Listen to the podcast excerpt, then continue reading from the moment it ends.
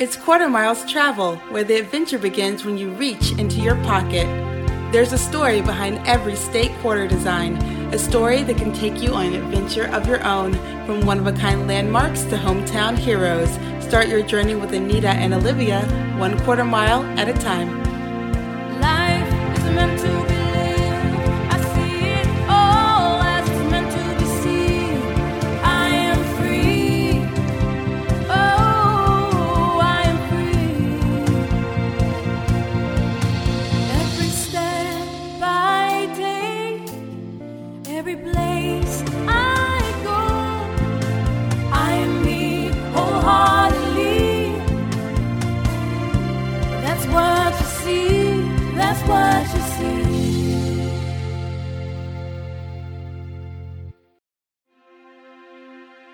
Hi, this is Anita Thomas, radio personality and on air host of Travel Bags with Anita and Friends. I'm also the creator of Quarter Miles, a travel program with a bit of a different twist. I started this program on my radio show over a year and a half ago. It's all about being inspired to explore our country based on the U.S. Mint state quarters. Most of us were part of that rage of collecting them back in the day. And if you check your pockets or even your sofa cushions, you'll find a few of them waiting to inspire you today. Now, I've been asked, what made you think of a travel segment based on a quarter? I like to share that it was all a part of my annual review of what's been a good fit and what would make programming more interesting, entertaining, and educational. What would inspire our radio friends to go visit destinations around the country? And I feel that Quarter Miles is really all about pride pride in our respective states as well as our country.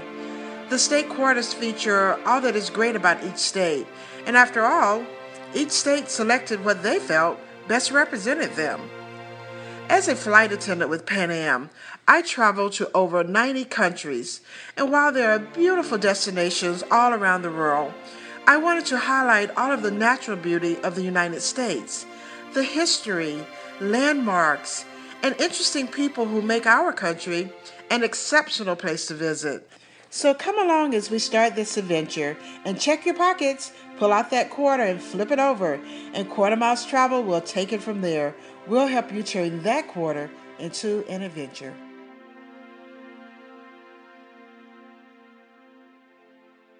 Welcome back to Quarter Miles Travel. I'm Anita Thomas. And I'm Olivia Varnson. Today we're examining another design from the U.S. Mint State Quarters program.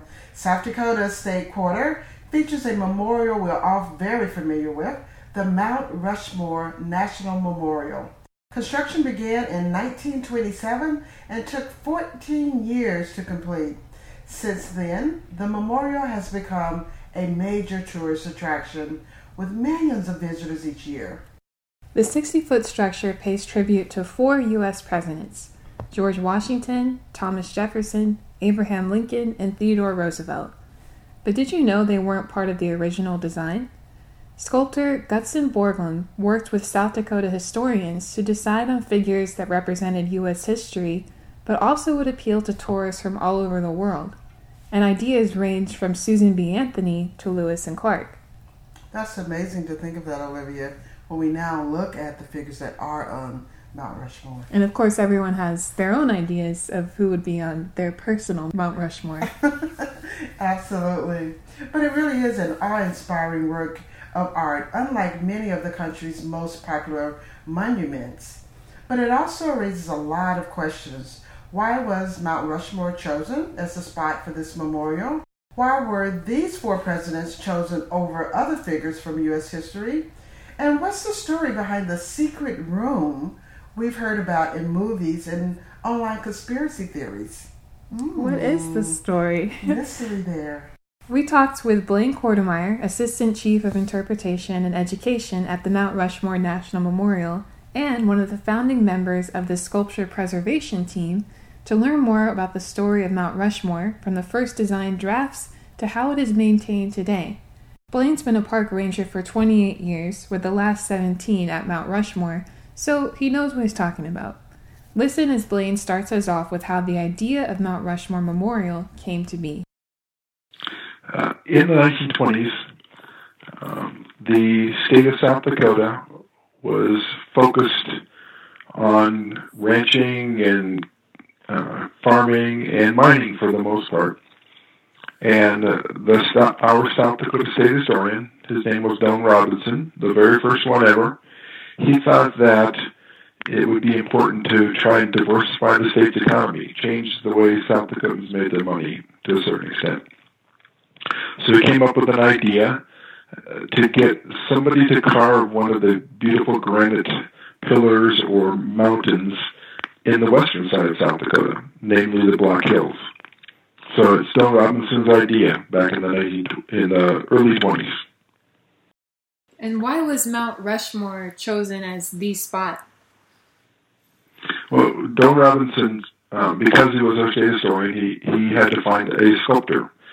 Um, he heard about Gutzon Borglum carving Stone Mountain, Georgia. He was the very first carver, very first sculptor of Stone Mountain, uh, and actually sent Gutzon Borglum a telegraph.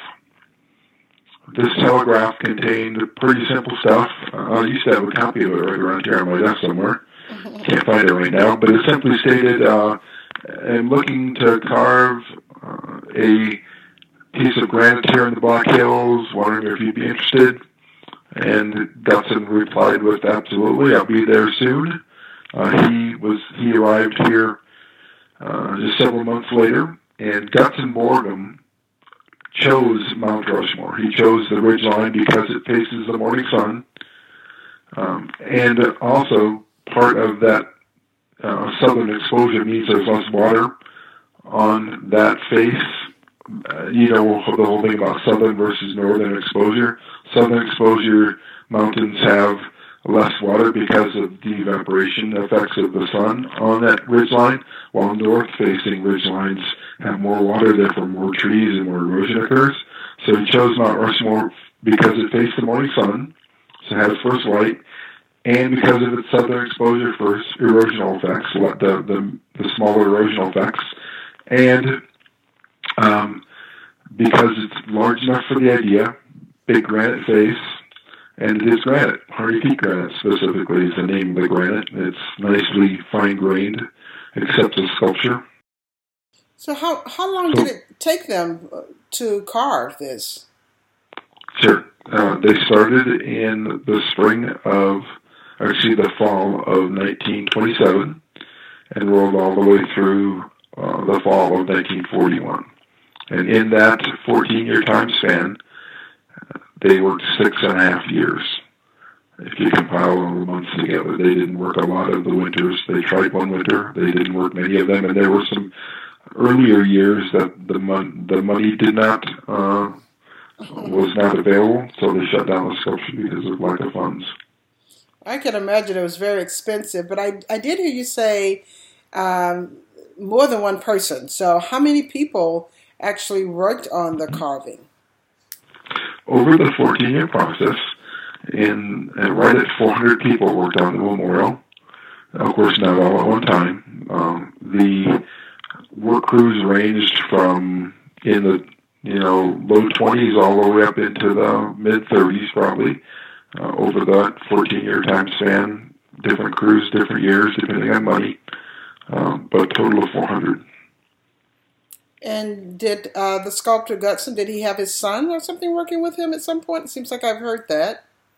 Mm-hmm. Yep, that's that's absolutely true. Lincoln Borglum, Gutzon's son, um, assisted finding the mountain at the, at the beginning, and then pretty much stayed here all the way through the carving process, including times when Gutzon would leave. Lincoln was here to oversee the project because in the latter years of the carving, uh, Lincoln knew everything there was to know about carving a, a mountain on a sculpture, or excuse me, a sculpture on a mountain.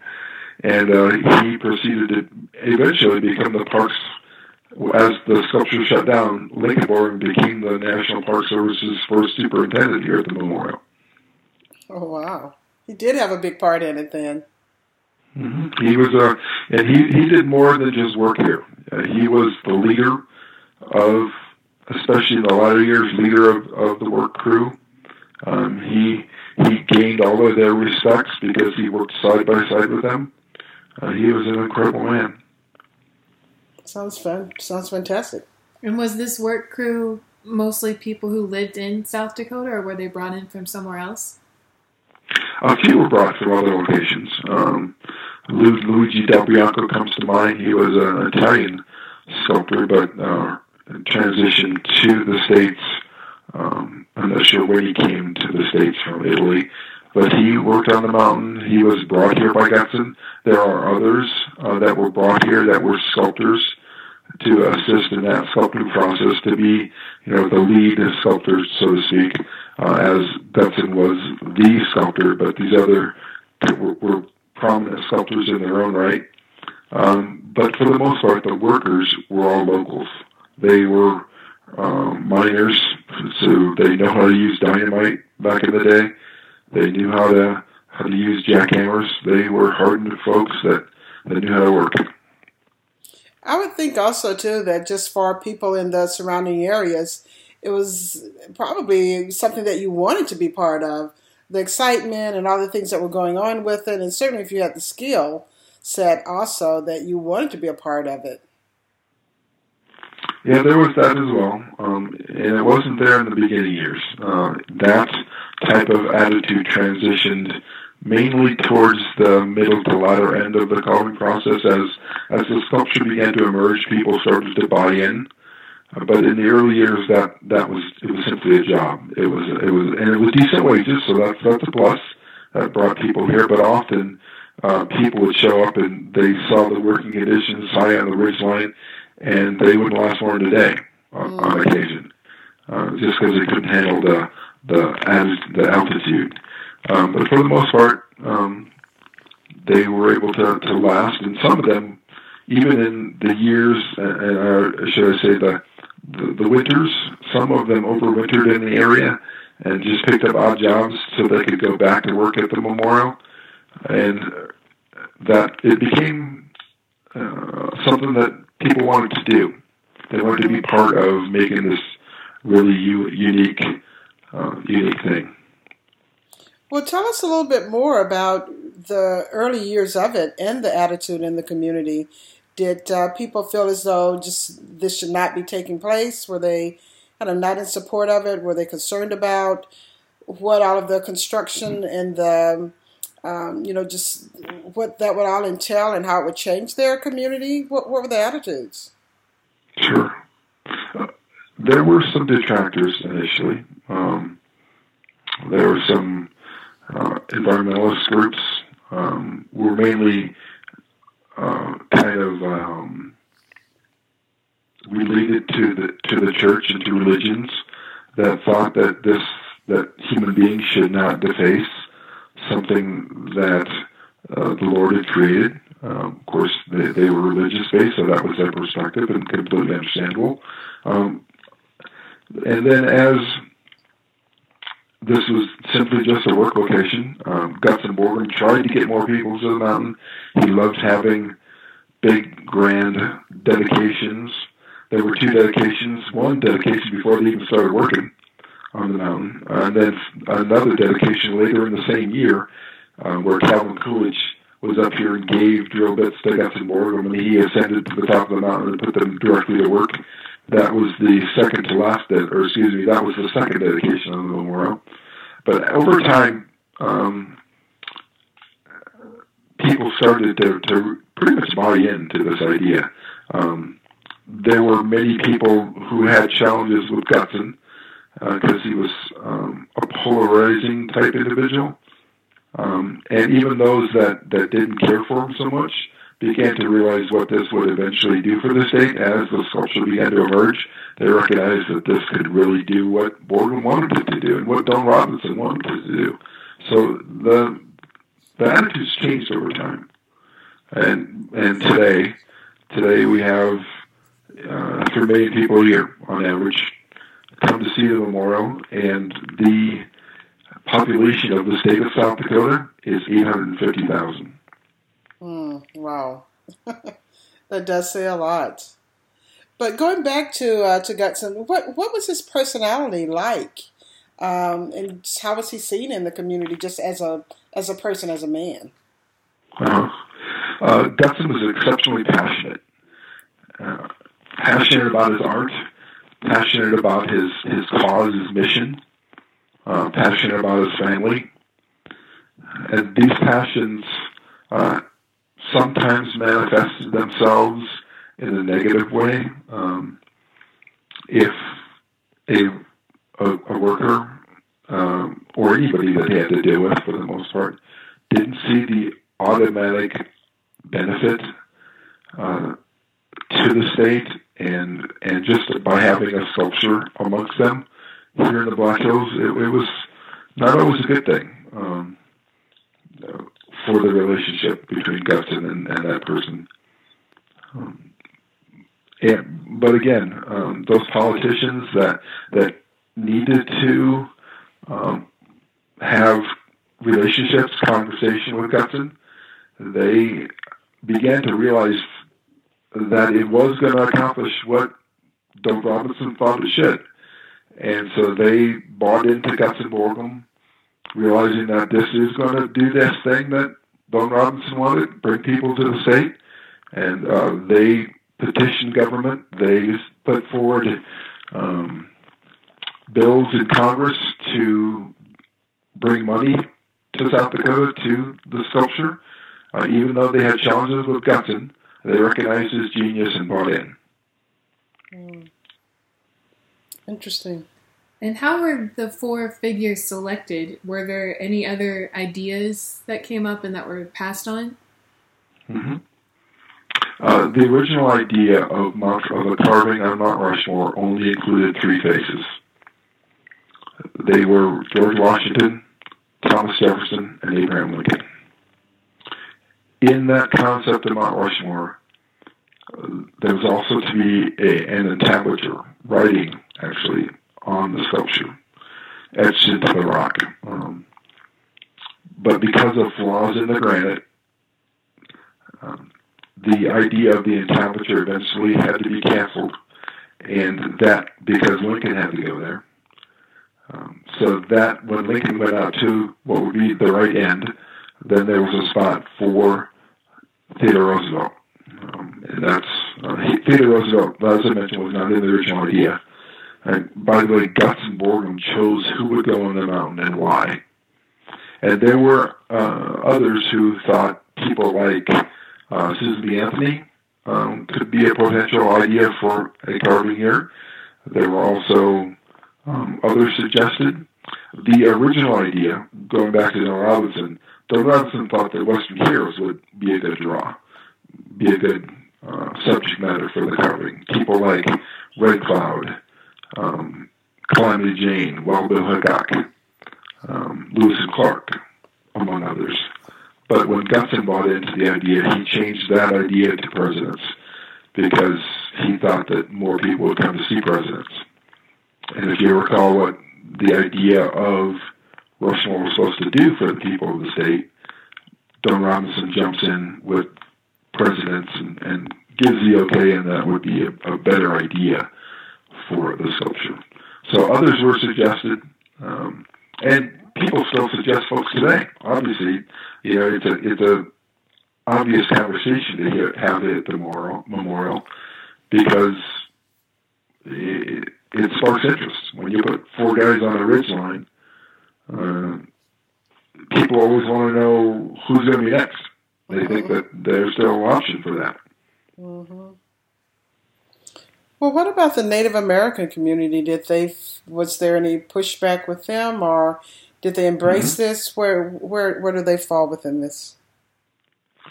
Well, initially, um, back during the beginning of the carving and so on, um, unfortunately, the Native community really didn't have a voice then. Um, but during and, and post carving, um, especially now that you know there's Crazy Horse just a, a few short miles from here. Um, you can't see Crazy Horse from here, by the way. The other large sculpture here in the Black Hills. You can't see it from Rushmore, but it's pretty much 20 minutes from here. Um, the Native community back at the beginning of Calvary didn't have a voice. They didn't have, and if they did, it wasn't heard. Um, but over time, because of uh, you probably know about the Treaty of 1868 and the Black Hills uh, settlement, um, the the Black Hills um, continued legal battles about who the ownership of the Black Hills. Because the the land was given in the Treaty of 1868 to the Lakota people, um, specifically all the way from the Missouri River all the way out to the front range of the, Rocky Mountains and down into Nebraska and up into North Dakota. This was the Great Reservation in that time through the Treaty of 1868. But when just a couple years later, uh, uh, an Army cavalryman um, with his expedition, specifically Lieutenant Colonel Custer, George Armstrong Custer, found gold outside of what is today Custer, South Dakota. Um, and that word gets out, the the prospectors and miners and and um, people following all those caravans coming to the Black Hills to try and find their little nugget of gold for big money. Um, that, for the most part, negated the Treaty of 1868. Originally, the, the then the cavalry were, were commissioned to try and keep the settlers out, but you can't keep that many people out. And eventually, mines sprang up, people dredging the streams, trying to find their gold everywhere. Um, and then it was the um, just the, the conflict that that creates um, is what sparked the debate and, and sparked the wars and led to the an issue that's still on hand today, the ownership of the Black Hills. Mm. So there, that that is an ongoing battle. Still happens today. There was a uh, was a court case. Uh, I think it was in the 80s that uh, the judge um, is reportedly quoted saying something like this. He said, "This is the largest travesty uh, committed on any group of people by the American government ever." Um, that it was something like that, and it was a uh, court battle that yielded to the to the native uh, to the Lakota people. Uh, I believe it was fifteen million dollars, and that money still sits in bank accounts today, uh, collecting interest because the Lakota do not want uh, the money. The Lakota want the land. So it's a, it's a debate that will go on for who knows how long, um, but that's where it sits now. And speaking of the Black Hills, I mean, there is a national forest there that is part of. How, how is that connected to Mount Rushmore? Uh, the National Park Service came into being here at Mount Rushmore in the 1930s. It, uh, it the carving process was uh, um, became the jurisdiction of the National Park Service. Uh, I think it was in 33 um, when this became a national monument. Excuse me, national memorial. And from that point forward, um, the the National Park Service um, because the land reverted to Forest Service land, and then it, it's fairly easy to, to transfer land from one department agency to another. So the Park Service came in, and it's been under the Park Service jurisdiction from that point forward. So, someone coming to see Mount Rushmore can take in also to the Black Hills National Forest, or how how do people kind of experience the two? Mhm. Well, there are several park sites, including state parks, within the Black Hills National Forest. Uh, the Black Hills National Forest is in total about 120 miles north to south and about 60 miles east to west. And within that square mileage, there is Mount Rushmore National Memorial, Devil's Tower National Monument, uh, Jewel Cave National Monument, Wind Cave National Park, um, Custer State Park, Crazy Horses in there, and there are several other organizations that are here within the Black Hills National Forest. And then neighboring, we have Minuteman Missile National Historic Site, which commemorates the Cold War, and Badlands National Park.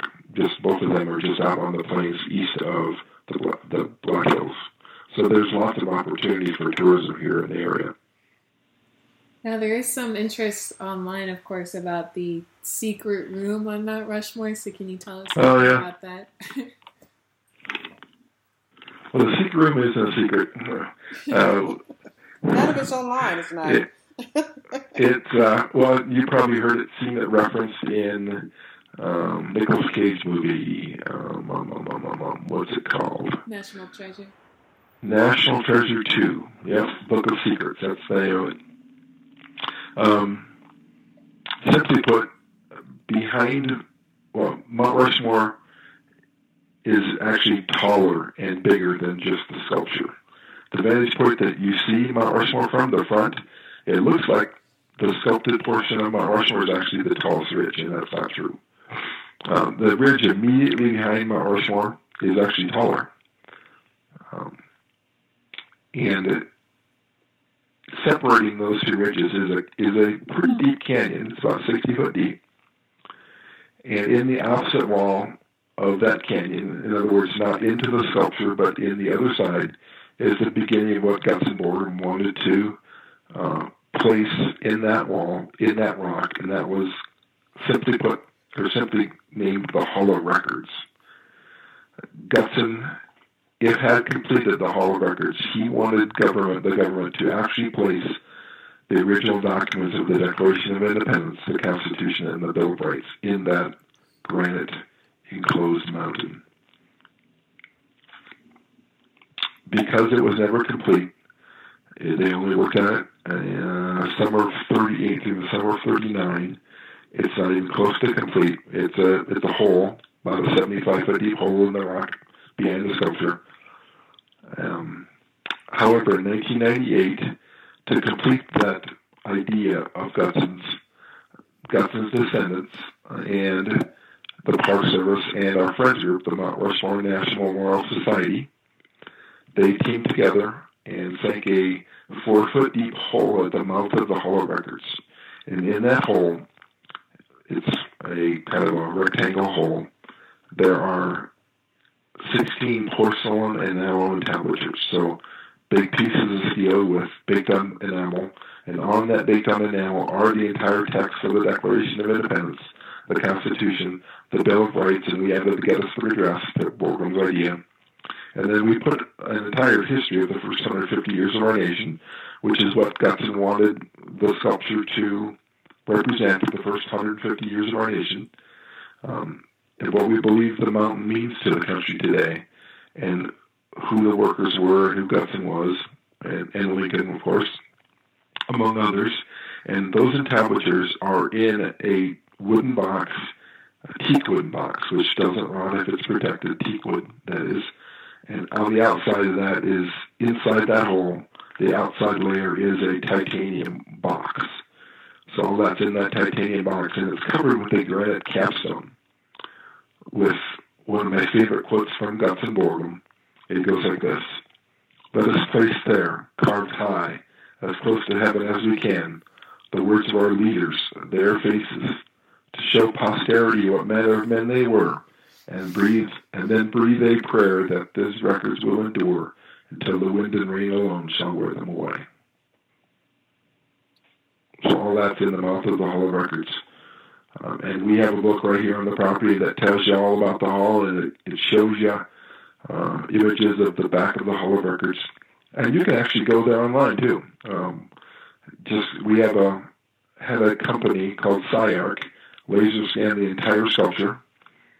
Uh, so we have a sub centimeter, three dimensional accurate um, laser scan of the mountain, and in that imagery, there is a laser scan of the Hall of Records and a completely photo textured scan of the whole record. So you can actually go in there if you want to. Just go to cyark.org, C-R-A-R-K.org, and you can bring up Mount Rushmore, and you can bring up the laser scans of the mountain, and you can go there virtually. Very fascinating. Now, I have a uh, two two sort of questions that might go hand in hand. Uh, but first, I'll ask: Are people able to climb Mount Rushmore? Um, the sculpted portion of Mount Rushmore, absolutely not. It is a federally closed area, um, but there are ridge lines behind Mount Rushmore that are, I guess, are, aren't really part of Mount Rushmore. So, so I guess the answer is no.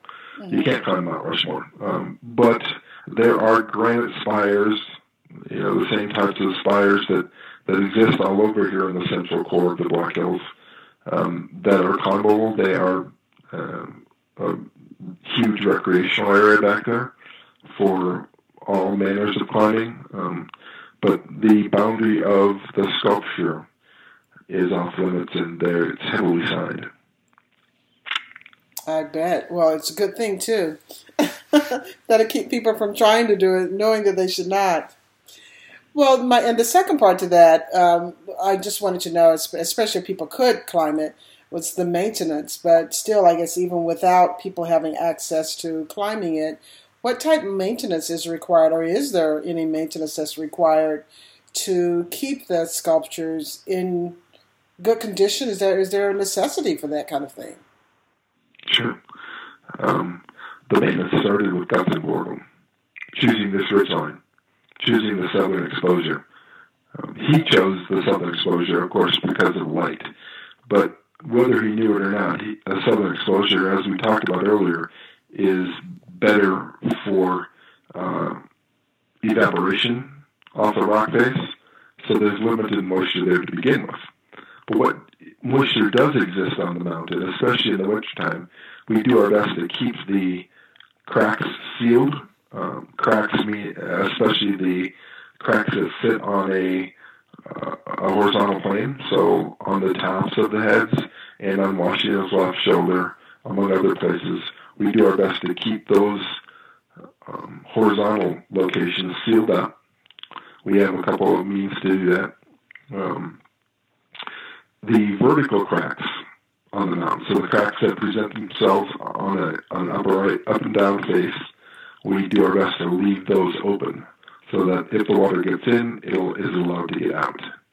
That prevents then frost heaving from grabbing that water and expanding it as it freezes. So that's one one technique that we use on the memorial today to keep the water out of the cracks. Um, another technique that we have used, you, you heard me talk about laser scanning. Um, the predecessor to laser scanning is called photogrammetry. Simply put, um, if you take a bunch of two-dimensional high-def images from various vantage points, uh, many different vantage points, and you can piece them all together so it looks like a 3D. We created that model back in 1998 and then examined that photogrammetric, photogrammetric, if that's even a word, um, model, um, and examined each one of the cracks in the sculpture. Um, when you examine the cracks, you can obviously see that some of these cracks combine together on the surface to, at least on the surface, create an individual rock block. Now, how they correspond inside the granite, we don't know yet. But on the surface, you can see that there's individual rock blocks. They actually are in that first mapping of that photogrammetry. It shows that there are 22 individual rock blocks within the sculpture. Not every part of the sculpture is an, is part of an individual rock block. Most of it is actually the, just a part of the mountain, so still connected. But in some locations, there's individual rock blocks on the surface. So we we then did what's called strike and dip analysis. We examined the lower ray of each one of those rock blocks, lower crack, and examined, uh, basically put a strike and dip analysis meter on each crack. And, and that told us that if that rock block, as we're examining it, if it wanted to move, which direction it would move. And some of the rock blocks, um, the strike and dip tells us that it will just slope and is pushed by gravity into the into the mountain. But some of them, if they chose to move, would move out of the sculpture. So we found three of those. Those are called key blocks. If they chose to move, they would move out of the mountain.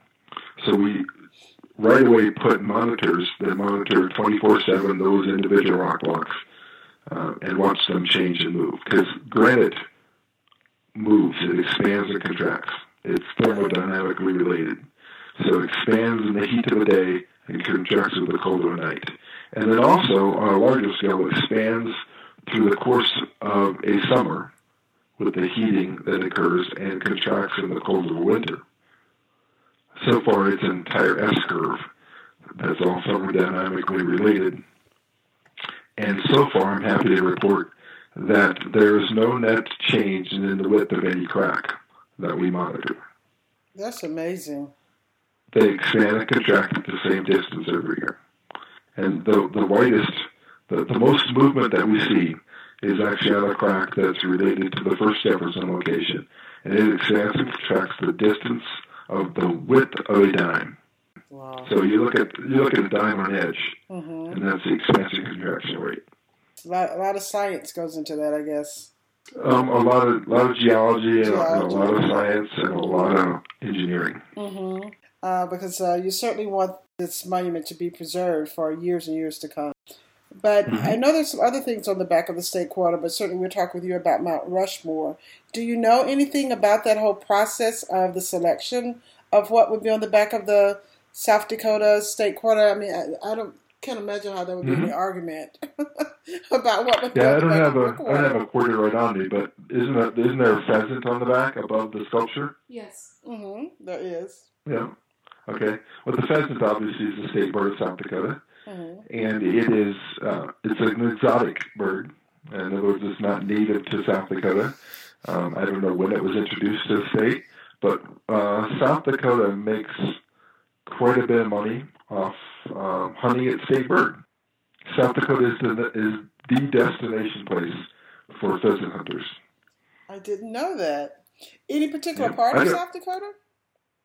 Uh, pretty much all the way up and down the central part of the state. Mm-hmm. The Black Hills really isn't good habitat for pheasants. There are a couple um, which would be outside of the Black Hills. Um, the pheasant really enjoys um, uh, farmland, and there isn't much farmland up here in the Black Hills.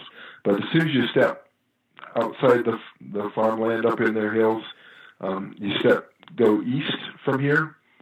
Um, you don't have to go much farther than even the town wall, and you're starting to get into pheasant country. And then the farther you go east, you get into the Missouri River drainage and all that. There's all kinds of pheasants up and down in that area specifically. I'm not going to list the communities, but uh, and then up in the north, the northeastern South Dakota, there's pheasants all over out here. I grew up uh, in eastern South Dakota, so I grew up hunting pheasants. Well, that's that's, that's a very interesting, little unknown fact, especially for probably folks back back this way uh, here in Georgia. So, what is that experience like for people coming? Uh, for most, it's a destination place. It's a it's a bucket list place. It's a gotta see this place kind of kind of feeling. Um, I, we and and that expectation builds throughout a person's life. Um, they start hearing about Mount Rushmore in grade school Yeah. uh, when they start to learn about the presidents, and often where you know, the sculpture is in textbooks. So they begin to learn, especially about Washington and Lincoln, very early on in their curricula. And so the idea of coming here and actually seeing them starts early with people. So they want to start getting here as soon as they can. As soon as they're financially able to to travel, Mount Rushmore begins to be on people's idea, in, in people's thoughts as, as far as getting to that location, getting here. So that expectation is is something that we try and meet. We, we try and meet people's expectations, and that's difficult to do, uh, but we do our best to do that. We have an evening lighting ceremony that that focuses on the history of our nation. And, and every every night of the summer, a, a park ranger steps out on stage and does a 10 minute oration that talks about some manner of patriotism, whether it be the Star Spangled Banner, how that was created, uh, whether it be the flag or the song, our national anthem, um, or just anything related to the four presidents and their lives, and to bring out the stories of their lives in this oration, this 10 minute presentation, is, is something that we do here. The conclusion of that ceremony is what I'm specifically speaking of when I talk, when I talk about patriotism and, and military service, because we invite the veterans out of the audience to take down the, the nation's flag, our, our colors, every night of the summer. So to have these veterans come and be recognized on stage or wherever it happens to be, um, it is one of those moments you really got to experience. It, it's hard to describe the, upwelling of emotion and, and patriotism that occurs at that event. And that's the evening lighting ceremony. You know, it starts the Friday Memorial Day weekend and runs all the way through September. Well, that's fantastic. Because it was it was what it's is it still called the Shrine of uh, Democracy? Shrine of Democracy, yes, Mhm. ma'am. And also too, you you have the Avenue of Flags, which speaks Mm-hmm. to the patriotic side of things as well. Yes, the Avenue of Flags with 56 flags, because we have the districts, commonwealths, and territories of the United States of America represented there as well. Um, just so you know, for your listeners, we're going to be have under some construction. We are going to be completely open to visitation during this construction, but we are constructing, uh, reconstructing the avenue that people walk up. Uh, we have a paper system, cement paver system that's becoming uh, difficult to manage. Uh, the person hours into it just with the maintenance is alone is is a nightmare. But so we're changing to a decorative cement with a better drainage system, and that starts this fall in like November, December, and goes all the way for about a year and a half um, through next summer. So we will be transitioning. We're still going to have the evening lighting ceremony. We're still going to do all the programming. We're going to focus more on the things that you don't always get to do at Mount Rushmore, like go to the sculpture studio. We're also going to have uh, a reenactor. We have reenactors every year for Independence Day. This year we're having, starting next next summer, I should say. Next summer we're having a reenactor named Gib Young. He reenacts Theodore Roosevelt as his life's work. Um, we're going to have him starting like the second week in June all the way through August, uh, reenacting Theodore Roosevelt here on the property. Full costume, full full dress, stays in first person interpretation all summer long.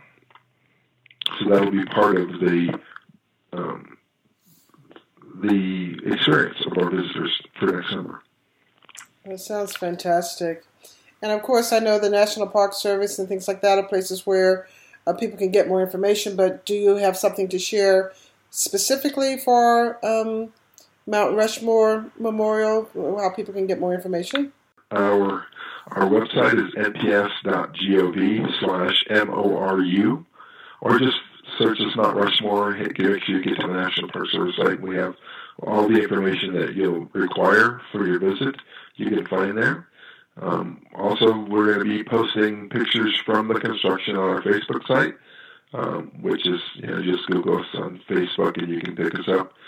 Um, uh, we'll be broadcasting the process, the progress of the of the construction. Again, we're going to be completely open, open and available to all of our visitors, and we're even doing more things about the historic nature of Mount Rushmore because Mount Rushmore's been here, and the idea started as a, as we talked about back in the 20s. So we're going to be focusing on the, the historic aspect of the memorial through through all of next year. One of our favorite parts of this story was to hear about how South Dakotians were at first skeptical that such a feat could be accomplished in the Black Hills. But over the course of construction, with so many locals contributing their skills and hard work, it became a great source of state pride. And although Gutzon Borglum wasn't always popular among his crew, his son Lincoln had grown up around them and earned their respect by working right alongside them. It's said that Gutzon hurriedly appointed Lincoln to a high status role, even though he was inexperienced working with granite. But due to his humble attitude and willingness to learn, the crew around him had no problem helping him learn along the way. One example of the way Lincoln treated the crew in return was that on baseball game days, he would park his car near the hoisting station so that the hoist operator could use the car radio to listen to baseball scores and call them out to the crew while they were at work. Oh, I really like that. That's such a cool little tidbit of information Help. to know about him. Pass the time while you're, you know, just carving a national memorial. Hanging out with your buddies, your friends. yes. But eventually, Lincoln became more involved with construction than even his father. And when Gutzon died in 1941, Lincoln led the crew to completing the project. Even though he lived with the repercussions of breathing granite dust for all of those years, he was proud of what he and the crew had accomplished. PBS shared that Lincoln once said, I've climbed over every inch of that damn mountain, and I still get a lump in my throat every time I see it. So much pride, I'm sure, that they all felt working together. And over those years, I can just imagine the bonds that were formed as well between the workers. And Lincoln obviously became a really favorite part, I think, of, of the stories that come out of the construction of the monument. Yes, and he's still remembered today. You see his name all over the National Memorial. He's still a big part of what they do. Absolutely. As a matter of fact, the visitor center bears his name. So there's plenty to do, starting with the Lincoln Borglum Visitor Center at Mount Rushmore. But there's also a lot to do around Mount Rushmore, too. You can really enjoy the beautiful Black Hills National Forest. Mount Rushmore is located within the forest, and there's over a million acres to explore. So there's hiking and biking and beautiful nature, but there's also a really cool place you can stay nearby. There is. There's a new place. It's called Under the Canvas Mount Rushmore. And it's all about glamping. So if you're into camping, but you want a little something extra along with Mount Rushmore and all of the things that you can see in the Black Hills Forest, you can also go glamping and stay in one of their really, really cool tents there. Yes. Under, under the canvas. And if you're not into camping, but you kind of want that authentic nature experience without, you know, the bugs and sleeping on rocks and all of that, maybe glamping is for you. And so you can enjoy the Black Hills National Forest around you. And also from these camping sites, you have a great view of Mount Rushmore. That is true. That is very true. You can do hiking, biking tours, rock climbing, kayaking, so many different activities. As you mentioned, Olivia, there's so many things that you can do right there as part of Under the Canvas. I like that name as well. Yeah, it kind of adds to the glamping mystique. It really does. It really does. And just in that whole area, there's so many things to see and do. I mean, family attractions like the reptile gardens. There are five National Park Service sites in that whole region. I know we've talked about, you know, how much we enjoy, how much we want to hear more about, like the Badlands. Absolutely. You have the, the iconic Badlands in their own way are not that far away from Mount Rushmore. So if you feel like, oh, I don't want to, you know, make a trip over just seeing one memorial, you know, because that's kind of a, you go one day and then what else? But there really is a lot to do in the area. There is a lot to do in the area. And to learn more about Under the Canvas, go to underthecanvas.com and check it all out. And maybe that would be your way to, to see it as well. Do some glamping. We love that. Now, as we always say, thank you so much for joining us with Quarter Miles Travel. We simply love bringing all of these stories, kind of digging a little bit deeper to find out some of the stories, some of the history, some of those little unknown things about each of the state quarters. And Olivia, actually, we're expanding it even into into the U.S. Met quarters that feature America the Beautiful as well. Yes, the U.S. Mint has a couple other state program or beyond states, different programs for beautiful monuments around the country and also the U.S. territory. So we aren't going to stop when we finish the 50 states. There's still a lot to uncover. Again, just with a quarter. Just with a quarter, who knew you could be so inspired? Well, I think we knew it, so that's why we wanted to bring it to everyone. so that now they can also be so inspired to go and check out each of the states and use a little old quarter to be inspired to do so. So thank you guys for joining us for this episode where we explored the South Dakota State Quarter. And we hope that you'll join us for the next episode when we turn over another quarter and be inspired to turn that quarter into an adventure. Quarter Miles Travel would like to extend a very special thank you to the following people, companies, and organizations. The South Dakota Department of Tourism, Mount Rushmore National Memorial, Keegan Carter, and our very special guest, Blaine Kortemeyer.